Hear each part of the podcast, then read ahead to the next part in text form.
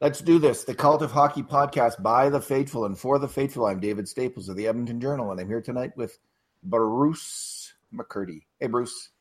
Hey, David. How are you doing tonight? I'm in a pretty good mood. How about you? Yeah, I'm in a good mood.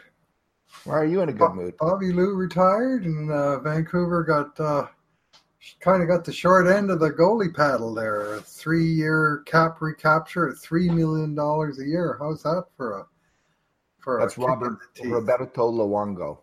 Roberto Luongo, Bobby Lou.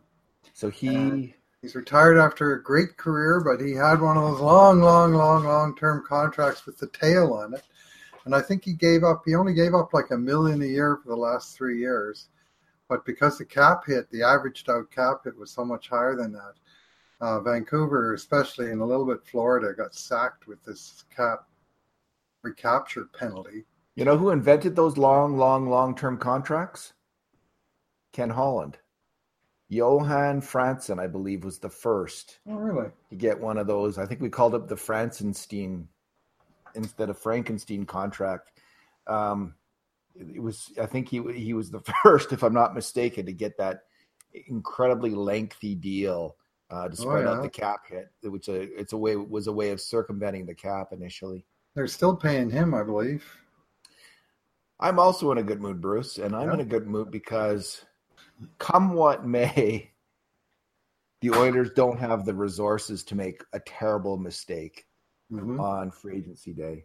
And i am doing a story on the 31 worst contracts of the uh, new CBA era, which started in January 2013.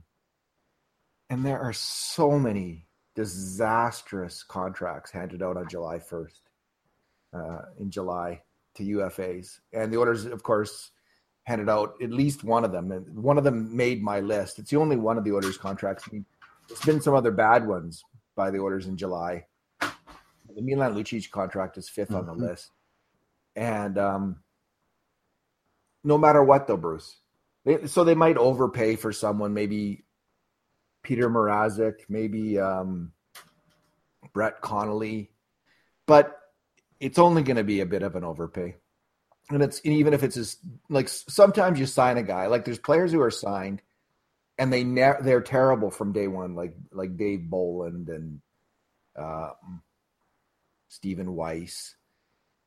players like that have signed con- these huge contracts and they've never been any good at all, even for a year for their new teams. But even if that right. worst came to worst, and I'm not saying it will be, and I'm not that much of a pessimist, but even if worst came to worst, like what Connolly's going to get three, four years, and Mrazek the same thing. So, uh, and you know, sometimes it works out too. I'm not, but uh, I just think the UFA market is a really bad place to find players generally in this era where cap dollars are so precious, and with this Oilers team, if they're if this if this team develops as it should, Bruce, they can't afford to have, and they and they're not going to have, you know, once the Lucic contracts comes off the books, which is some time from now. But I, I'm hoping that the cap situation on the Oilers opens up in years to come, so they can keep the players, most of the players that they're developing right now. You know, so Tyler Benson and Caleb Jones and Evan Bouchard, when they if they become and when they become excellent players, the Oilers can actually afford to keep them. Right. And they have to think about that now. And so when they're thinking about signing a Mrazek or a Connolly, they, they that's got to be in their mind. Like maybe three years is the maximum, not four, because four years maybe might mean that that might mean you're going to have to make a horrendous trade of a young player who you really want to keep, or or trade away their contract like Toronto just did Patrick Marleau for six million his six million dollar a year contract and gave up a first round draft pick. So just to get rid of one year of Patrick Marleau, just to get rid of one year of the guy, and and they did it because they're just up against it. They're they're desperate to keep some of these young players that they have, mm-hmm. and Toronto has Toronto has had a lot of bad signings over the years.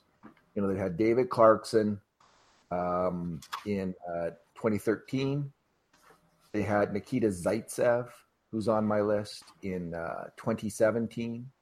Joffrey Lupul in 2013, Dion Phaneuf in 2013. Ouch. They've got more contracts on this list than any other team. Now, a lot of them, none of those contracts are Kyle Dubas contracts, including Zaitsev. I think he was just the assistant GM. He was part of the regime, but he right. didn't pull the trigger on that one. So I'm not blaming him. but he's got to deal with it, and it's painful. So, mm-hmm. just Bruce, like. Ken Holland's got to deal with uh, the mess that he inherited from Peter Chiarelli. And you know the the thing about the Luongo contract before we move on. is that I saw a Vancouver fan rationalizing that at least now because of this they probably can't afford to spend eight million dollars a year on Tyler Tyler Myers. So maybe it's a good thing that they have this cap recapture that's actually preventing them from doing something even more stupid. That fan's thinking like I'm thinking. I mean, if you ha- if you're with a team where you're used to where stupid is the norm, you have dark thoughts like that. Yes. But it's not just stupid teams that do this. It's lots of teams do this. You know, I mean, the number seven contract on my list is Brent Seabrook. You oh know, he, man, he signed an eight-year deal for six point eight million, and, and you know it's going to turn out he'll have that one near peak season of those eight, and the, the other seven are going to be like he'll be a, essentially a replacement level player or thereabout. Um, I know he dropped through 20 minutes a night this year going the wrong way, and I don't expect he'll be back that. Yeah, it, they they almost never are. I mean, Dustin Brown. There's you know a few exceptions to that rule, but generally speaking, once you go down, you don't get back up again. Mm-hmm. When you're in your 30s in the NHL, hard so to climb this, back up the cliff. This contract is about what the Oilers should do on UFA Day on July mm-hmm. 1st, yeah, and in building the team this summer. So, what would you say if you what's the number one thing that you want to see happen in terms of building this team, um, in terms of player procurement on July 1st? Yeah, this morning I sat down to write a blog post and I did a bunch of work on the, the Oilers, updating the Oilers roster, which I will publish at some point. And I was going to publish it and say the Oilers obviously need two things a goalie and help on the wings. And then I checked out our blog, and there's a new article by David Staples saying the Oilers need two obvious things: a goalie and help on the wings. So I guess maybe I won't bother writing post in quite that way, but it is pretty obvious that that's what I mean. They got to get a goalie. I mean that, that you know th- there's no choice but to go out and find an NHL caliber. Uh, um, uh, I, ideally, you got a um, a guy who can play a tandem situation, and unfortunately, one of the best candidates today went off the market, Brian Elliott who signed uh, extension in Philadelphia, $2 million uh, for a year. Veteran goalie has performed well in the past, and historically, he's been at his best when he's sharing the crease and not being counted on to be the number one guy. And that's kind of sort of guy I'd like to see the Oilers go after. So there's one less uh, goalie well, in the market now. His save percentage the last three years has been 910, 909, and 907 and that's that's okay, right? League average. Oh, well, that's when that's you're talking okay. about your number two. But it's reliable, reliable and consistent. Bruce, you know? I don't think they can look at it that way, and I don't think honestly, I don't think Ken Holland's looking at it that way. I think he's trying to sign his number one goalie right now. Wow, that's that's what I everything I've heard him like. He's never said that, but when, when they talk about what the team needs, it's popping out of his mouth every second word as a goalie, goalie, goalie and and um, what was Koskinen save percentage? Nine oh eight. Um, yeah, right in the right in the same neighborhood as Elliott. Same average, same save percentage. Listen, he just played more games. You can't. And my cat's agreeing here. I don't know if you can. My cat is agreeing. Yeah, yeah, I heard that. Um, you can't have that kind of goaltending. Now, there's a chance Koskinen will be better in a second season. That happens uh, there's just as likely a chance that he won't be or he'll be the same. It's probably a coin flip, right? Whether he's better or worse, and we don't know which. And we know if he's worse, the Oilers are sunk if they don't get someone else in. So I, I really think they're looking for a number one goalie here. And that's why they've been trying to. The rumor has it they've been trying to trade for Peter Mrazek, mm-hmm. and um, who was the number one goalie in Carolina this year. It turned out. So let me just look up his numbers. And um, so there's a there's a couple guys who fill that bill. There's Mrazek and uh, Varlamov from Colorado. Var, Varlamov, I think, had a 908 save percentage as well, not two or 909, something like that. He didn't have a great year. Mrazek was at 914 in Carolina, mm-hmm. and um, the year before that, he played on two teams. He was at a 910 save percentage in Detroit and an 891 save percentage in Philadelphia. Excuse me, playing about the same amount of time. The year before that, he had a 901 save percentage in Detroit. And the year before that, he had a 921 save percentage. So he's really been up and down but he's um, 27 years old, fairly young Mhm. man. Um, and I think that's why we're hearing that name is they want to get the number one guy. And I think they are completely and absolutely right. That's how they that's what they should be looking at. And um, if it takes a little bit more money, like if it's a cost, where are we going to spend our money on? The owners might be asking themselves, goalie or wing. I would put it at the goal position. I just think it's when the goalie's on the ice, he's your number. He's not your number two goalie or your number three goalie or your, he's not your fourth line goalie. He's your he's your number one goalie. He's the most important player on the ice. And this guy's going to play 30, 40, 50 games. So Well, we'll see. I mean, it kind of, if they're still looking for a number one, it kind of brings that uh, three-year at four point five million dollar a year pact that was Chiarelli's last action as Oilers GM. Well, second last action. His last action was packing his desk. I mean, that was that was the very last thing he did, and he was gone the next day. And if he's out, if that's what he's, the contract's for a guy that's going to be their number two, then that's yet another disaster in a in a series of them. he haunts us still. Um, he, I was, I had a moment today where I was this, like assembling the post that you saw, and I was looking at the Oilers depth chart, and the one moment of anger I had uh, writing that post. You know, I don't always have moments of anger, but I sure had one this morning, and it was when I looked at Brandon Manning's. Oh man, Jesus that Christ! was, Just what, what the heck? And the fact, you know, that Hitchcock was in on that apparently, and Hitchcock is still an advisor of the team. Like, ah, it was such a miscalculation at the time. They needed a puck. They needed puck moving defensemen. They couldn't break the cycle, so they thought, "Oh, let's get bigger. Let's get Petrovic and Manning." They, they, they just it's it's typical of heavy hockey thinking. Ken Hutch, Ken Hitchcock and Chiarelli were guilty of it right to the end because they're heavy hockey guys. And I'm not saying there isn't a place for heavy hockey, but we they knew everybody knew the Oilers needed puck moving, and they couldn't they couldn't even. well, I mean, Brandon Manning is going to replace Oscar Klefbom. I mean, just think of it that way. And as it stands, though, Brandon Manning is the number five left-handed defenseman in the organization at a, at a guaranteed $2.25 million next year. And then you add in the other variables of uh, acquisition costs um, and the fact that he just isn't very good and he had a terrible start to the season was sitting in the press box for Chicago. It was a terrible team at that point. He couldn't even play for them. And the fact that uh, Oilers captain Connor McDavid had no time for the guy, at least previously. Maybe they worked that out. Uh, and that they traded one of McDavid's friends, uh, Drake Caggiula, to get him. And uh, I borrowed a term from the famous uh, astrophysicist Fritz Zwicky and called it a spherically bad trade. Spherical meaning that no matter what angle you look at it from, it's still bad. Like there's no defending that trade, none.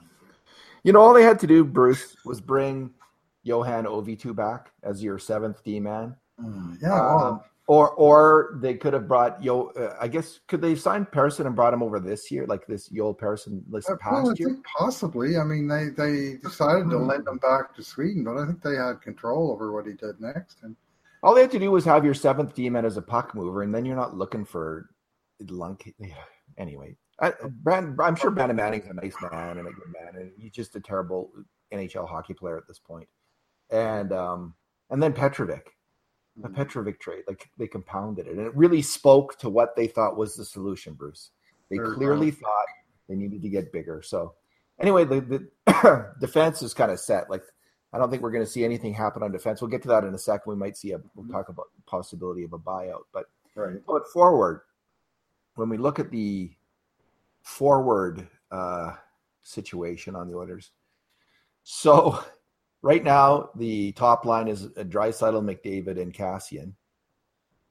the second line has RNH at center, and as far as I can tell, the sec- after RNH on this on the second and third lines, you have uh, Joakim Nygard, Sam Gagne.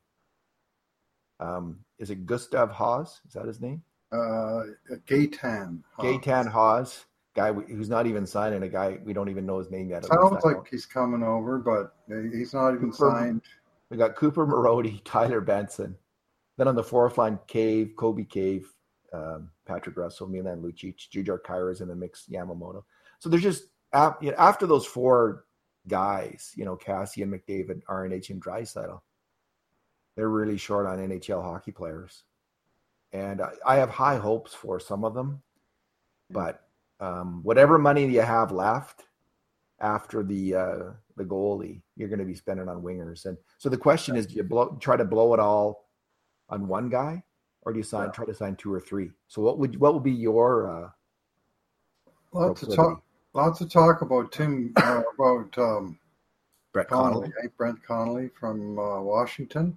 Brett, yeah, who, who had a 22 goal, 24 assist kind of breakout season and not playing with top level line mates. Like really, he was on what was a very good third line for them. I think he played with Vrana and uh, the other Swedish guy that's a free agent, um, number ninety there, Johansson. Lars Eller. Oh, he, oh, played, with Lars, he, played with, he played with Lars Eller. Yeah, Burakovsky and Eller were his yeah, yeah. common line mates. Yeah. Okay. And anyway, definitely kind of third line level. And he played he played some with Vrana, but I guess not as much as with those other guys. But not he wasn't like playing with with uh, with Ovi and and uh, Kuznetsov and Backstrom, right? I mean, he wasn't he wasn't playing cherry minutes with those guys. So the question remains, how would he do if he was playing with a top-notch center like Kuznetsov or Backstrom or McDavid or Draisaitl or, Nugent Hopkins? We don't know. Uh, we do know that he's a bit of a sniper, uh, but he's probably going to be costly coming off a 22, you know, 46 point season.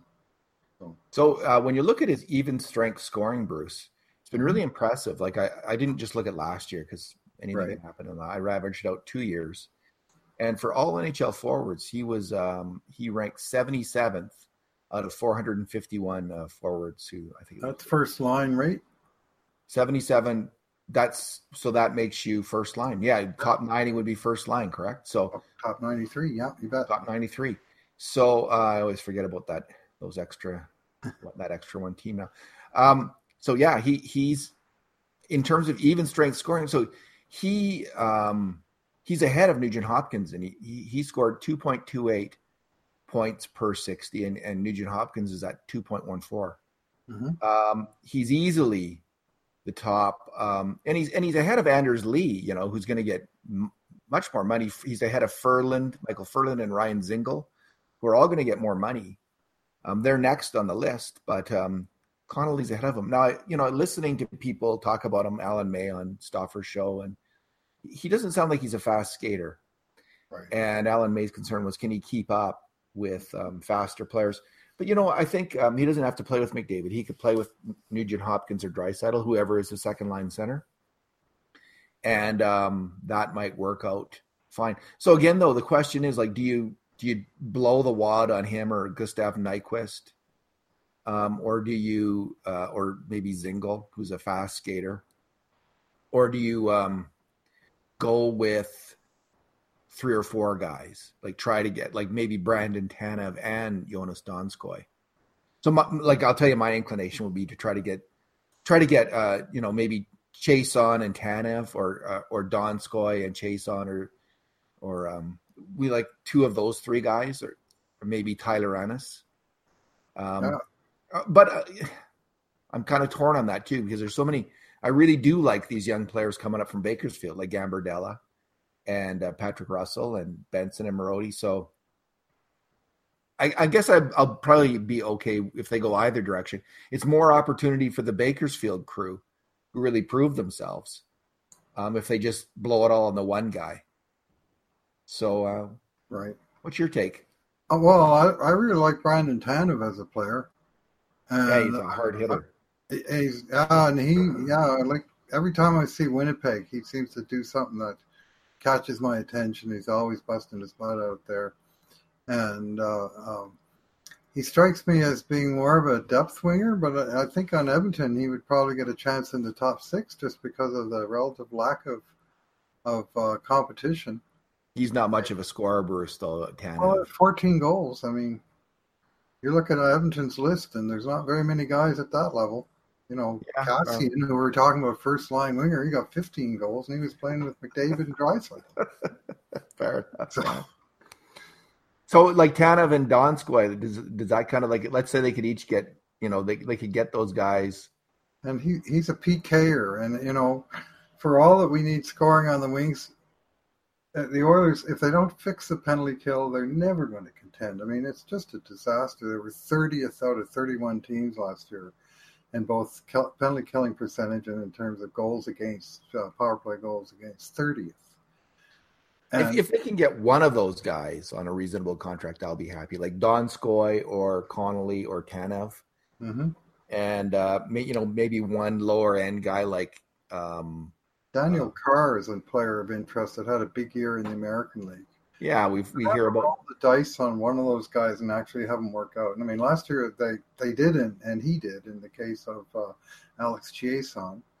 Uh, but one guy wasn't enough. But at least one of the bets they made paid off, and they're they're going to need to uh, make some savvy bets on uh, on guys that don't break the bank. And I wonder if Haas is a penalty killer. I believe he is. I, I mean, believe he is. So Nygard is as well.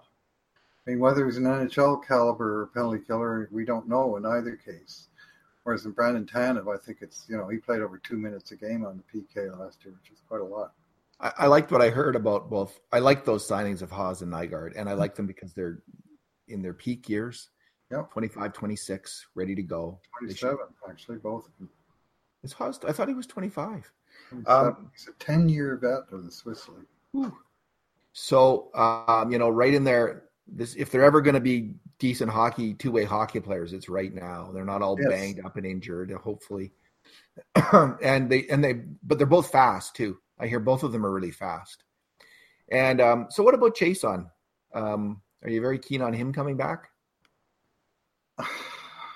I'm of two minds. I, you know whether he prices himself out. And I mean, that's we're talking about the same thing with uh, Brett Connolly. You know, he scored 22 goals, and all of a sudden he's you know in another uh, level uh, pay wise, and you would think the same thing would hold true of Chiasson. If you look at their career stats, they would have some things in common. You know, they'd be mid-teen goal scorers that suddenly erupted for 22, and uh, Chiasson has some nice things that we know about. You know, he's a bigger guy, but he's not a fast guy.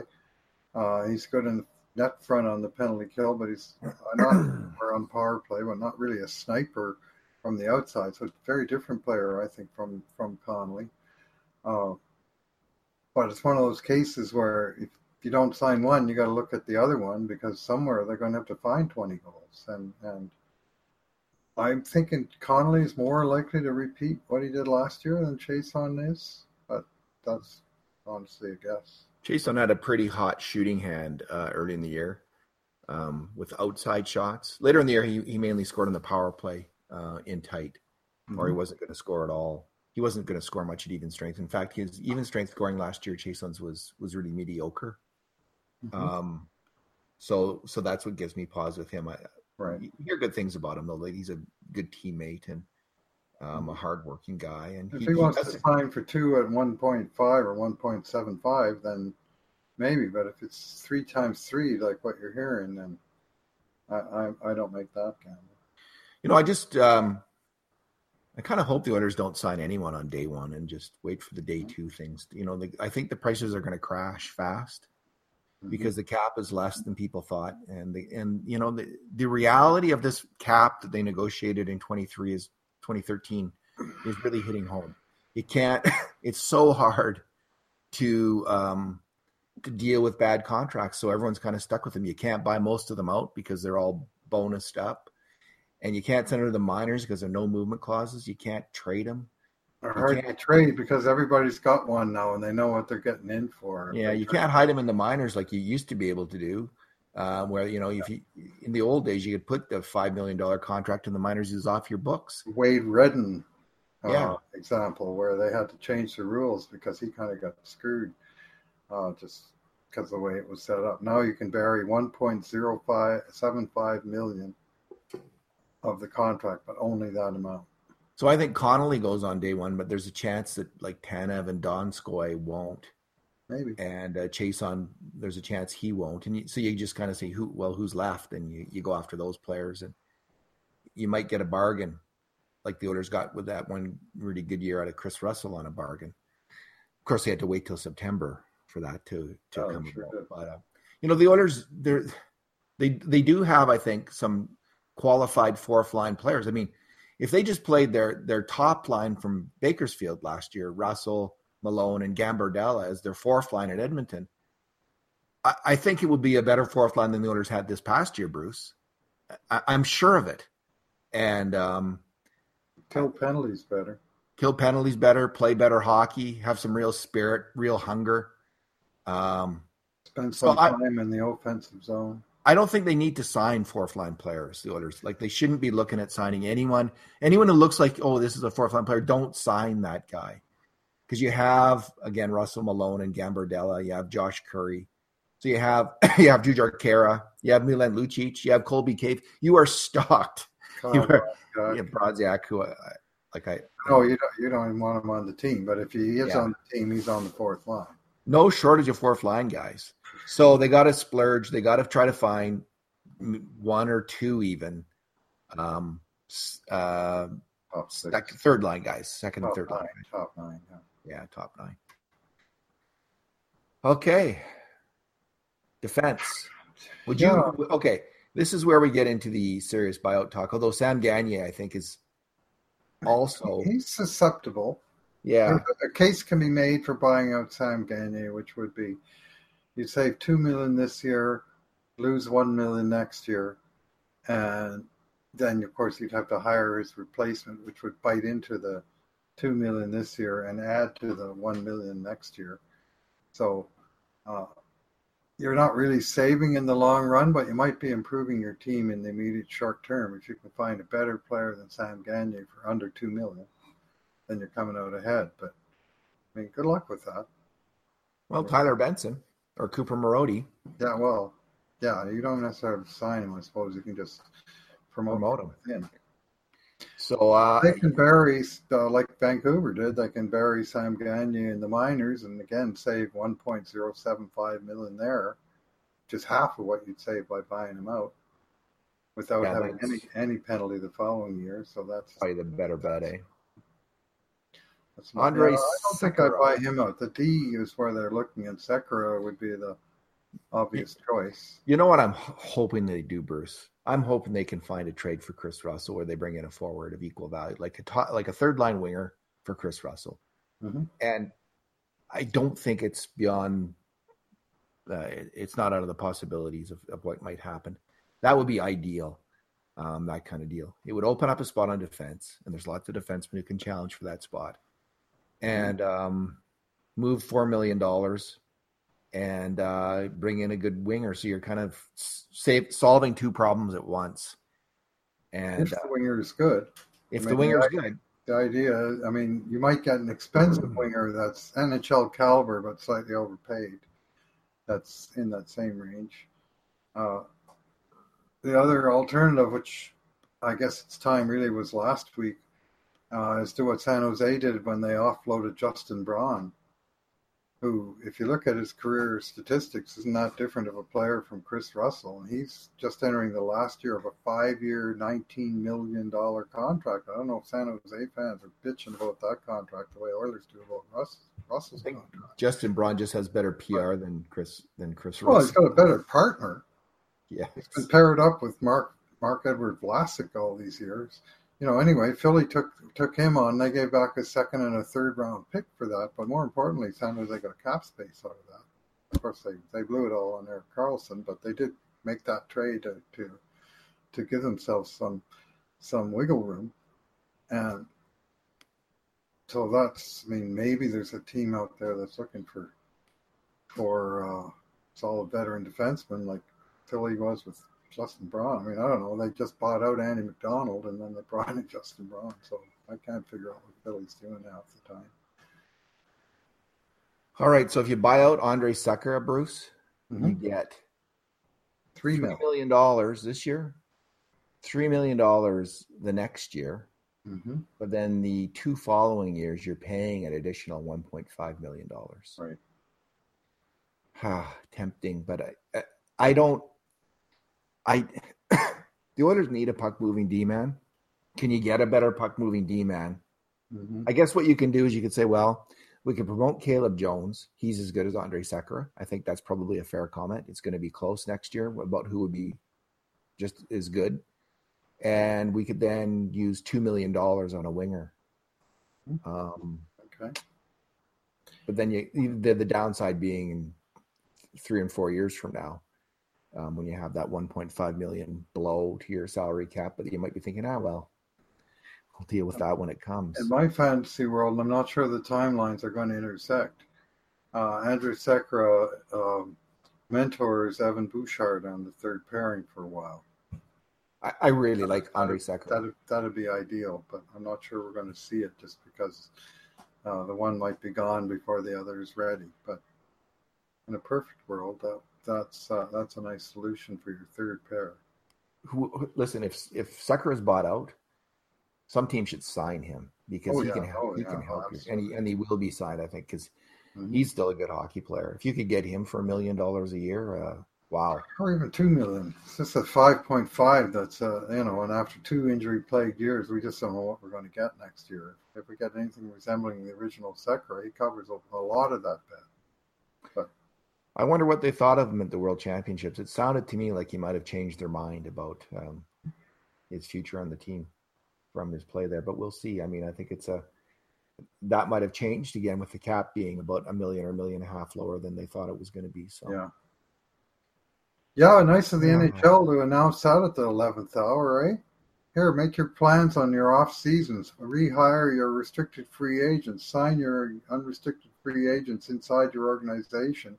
And oh yeah, just before July first, we'll tell her that the salary cap is less than what we've been telling you all year. Okay, Bruce, would you would you hell? buy out Sekera or not? Yes or no? Uh, I don't think I would this year.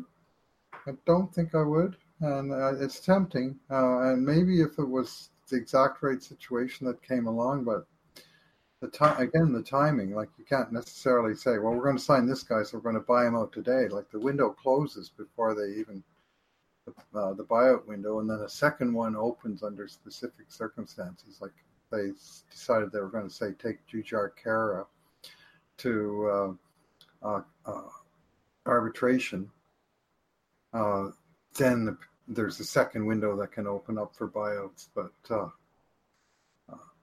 I, I say you wait to that second think window. Holland, I think Holland sticks with what he's got and sees what he's got. And if after this year, you know, he's got one year left, then the, you know, then you're looking at saving three million for one year, but only having that that 1.5 million penalty for one year. And you sort of, you know, you take it halfway to the finish line and see reevaluate. And I think I think Holland's going to be doing a lot of looking and evaluating what he's got here before he he does anything crazy. Yeah, I don't I don't like the idea of those down the road having that cap hit. I mean, that, that again, that could mean you lose a good player because you bought out Sekera now. We're, eat, we're eating um, Benoit Pouliot's salary for two more years, and that's costing them a good player this summer. Yeah, and they didn't even need to buy him out. They had all kinds of extra cap space that year. Yeah, they could have kept him for one more year and at least cut the time in half, like I was just describing for Sekera. They could have done the same with Pouliot. They bought it the last two years of his deal, yeah. meaning they're eating uh, the buyout for four Oh, You're years. fading out, Bruce. Can you still hear me? Give me a thumbs up Yeah. if you can hear me. Oh, I can hear you now. You come unplugged there, man, or something. There's my thumb. I can. Camera's over there, Bruce. Maybe you should point your thumb okay. I, you know, the, my final thought is this: we we don't know what you know. Ken Holland watched that farm team uh, Yeah. play, and for all we know, he's thinking, you know what, Joe Gambardella, he's ready for the NHL. Um, he's going to be on my fourth line on my third line. Uh, he might also be thinking Tyler Benson's ready. He's good to go. That's not the, the verbal we're getting, you know, from the hints dropped by Stoffer that he's going to start the season in uh, in uh, the Bake. But uh, between Marody and Benson and Gambardella, Holland may be counting. And, and again, I don't think this is rash. Gambardella should be ready to play in the NHL. He's like 25, 26. So Well, since the season ended, Holland's moved. He uh, re-signed Shane Starrett. He signed Logan Day to an NHL class co- contract, and then he re-signed the entire line of uh, Gambardella, Malone, and um, Russell. So five AHL guys he signed, and you know what? He still hasn't signed anybody from the NHL team. He's got Khaira outstanding. He's got Puljujarvi, who I'm assuming is gone one way or the other, at least you know off the books for uh, for next year contract wise. And everybody else they let go who was involved in the big team, you know, Rattie and and Rieder are gone, and I'm pretty sure there hasn't been one NHLer that's been re-signed uh, since Holland got here. What would you do? Let's finish off with that then. What would you do with Jesse Puljujarvi, Bruce? I'd let some team blow my socks off with an offer of some guy that can help them in the short term. Uh, and if they if he's not going to help next year, they might as well let him play in Europe and increase his value and trade him next summer. If they're trading him for now for a draft pick, they don't get to use that till next summer anyway. Might as well make it a better draft pick by letting the kid find his way back, you know, to uh, to positive value. Like I don't think his value will ever be lower than it's right now, coming off a miserable four goal season minus fourteen, uh, core body surgery at the end of it. I mean, there's a whole lot of red flags there, and and that doesn't even count the red flags and stuff. You know, we're hearing about you know what's yeah fire, which you know I don't accept them necessarily, but there's some smoke there. Let's put it that way. Yeah, which could be solved by maturity, right, and that and an attitude change, mm-hmm. being a year older. I I think it's crazy unless you get a really unless you get an offer based on you know higher value than he seems to have, you don't trade him. there's there's very little to be gained by trading him. Um, he, he I think he he's likely to have a good year in Europe and it's it's almost ideal in a way. It's almost a kind of an ideal hmm. situation where you're saying, yeah, go to Europe and try to get your game back, get your confidence, get your health back, get everything back. If you want to come back and play for us, great. If you don't, have knock everybody's socks off, and we can maybe we can even get a late first round draft pick for you. Because well, him being in Europe is no different than Philip Broberg being in Europe at one level. You're not paying him, you know. I mean, uh, he's he's um, if he's if he doesn't even sign your qualifying offer, he goes to the reserve list. He doesn't even take a spot on the 50 man list. Uh, so he's out of sight, out of mind, but he's still an asset to your team. So, I mean, it's a little bit hardball, but guess what? Yessa and his agent have been playing hardball this whole time too. So, I, I don't actually see it as hardball. They're the ones who said they're they're not coming. It's either it's either yeah. to another team or Europe. Well, then you say, okay, well, Europe Good idea. Syrup, then. yeah, nice. Got a, this got a nice ring to it. It's just what we were actually thinking secretly, but we couldn't force you to go there. But uh, good idea.